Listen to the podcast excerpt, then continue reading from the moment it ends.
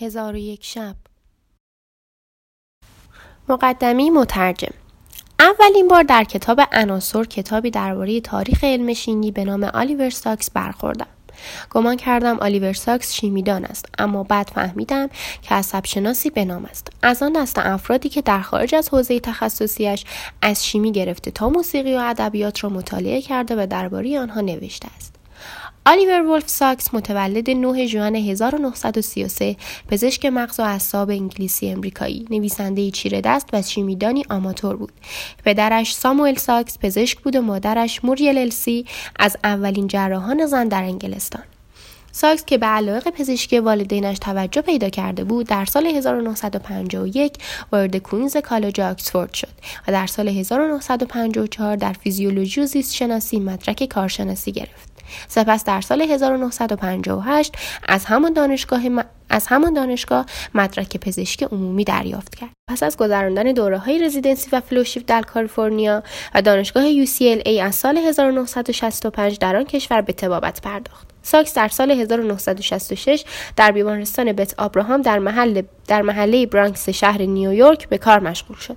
در آنجا بود که سرکارش به گروهی از بازماندگان بیماری خواب یا انسفالیتیس لتارژیا از دهه 1920 افتاد. این افراد چند دهه بود که قادر به حرکت نبودند و در نوعی حالت پارکینسونی و خلسه به سر می بردند. ساکس با تجویز داروی جدید الدوپا کوشید تا آنها را به زندگی بازگرداند. تلاشی که در ابتدا نوید بخش به نظر می رسید ولی در ادامه مسائل عصب شناختی دیگری به همراه آورد. پژوهش های ساکس در این حوزه زمینه ای را برای بررسی اثرات این دارو به درک بهتر بیماری پارکینسون فراهم آورد. ساکس این پژوهش ها را در قالب کتابی با عنوان بیداری ها گرد آورد که در آن همانند سایر کتابهایش نه فقط موضوعات علمی بلکه مسائل انسانی نیز مطرح است بعدها این کتاب دستمایه فیلمی به همین نام با بازی رابرت دونیرو و رابین ویلیامز در نقش آلیور ساکس شد شاید بتوانیم کتاب را از اولین نوشته های همگانی سازی بعضی از مسائل عصب شناختی در جامعه انگلیسی زبان به حساب آورد. ساکس از سال 1966 تا 2007 مدرس و سپس استاد بالینی عصب شناسی در دانشکده پزشکی آلبرت انیشتین بود و از سال 1992 تا 2007 در دانشکده پزشکی دانشگاه نیویورک همزمان کار کرد. در ژوئیه سال 2007 به سمت استادی در رشته عصب شناسی و روانپزشکی در مرکز پزشکی دانشگاه کلمبیا رسید. ساکس در تمام این سالها علاوه بر تدریس در دانشگاه مشاور بخش مغز و اعصاب شماری از خانه های سالمندان در نیویورک بود. در سال 2012 به عنوان استاد عصب شناسی و مشاور مغز و اعصاب در مرکز صرع به مدرسه پزشکی دانشگاه نیویورک بازگشت. ساکس با موسیقی به خوبی آشنا بود و از آن بارها در درمان بیمارانش بهره گرفت و در واقع پلی زد بین هنر و علم.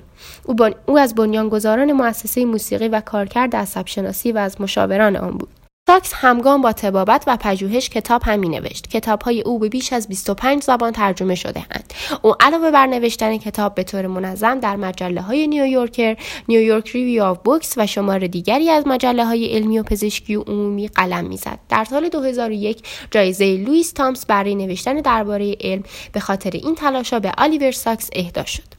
در سال 2006 تومور بدخیمی در چشم راست او تشخیص داده شد. او شرح این اتفاق و درمان و نهایتا از دست دادن بینایی چشم خود را به تفصیل در یکی از فصلهای کتاب چشم ذهن شرح می کند ساکس در ژانویه 2015 به سرطان کبد و مغز دچار شد.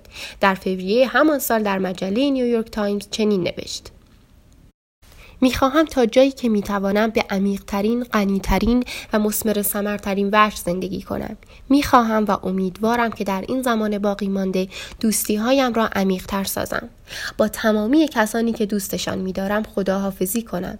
بیشتر بنویسم و اگر قدرتی در من مانده باشد مسافرت کنم تا به درجات جدیدی از درک و بینش برسم.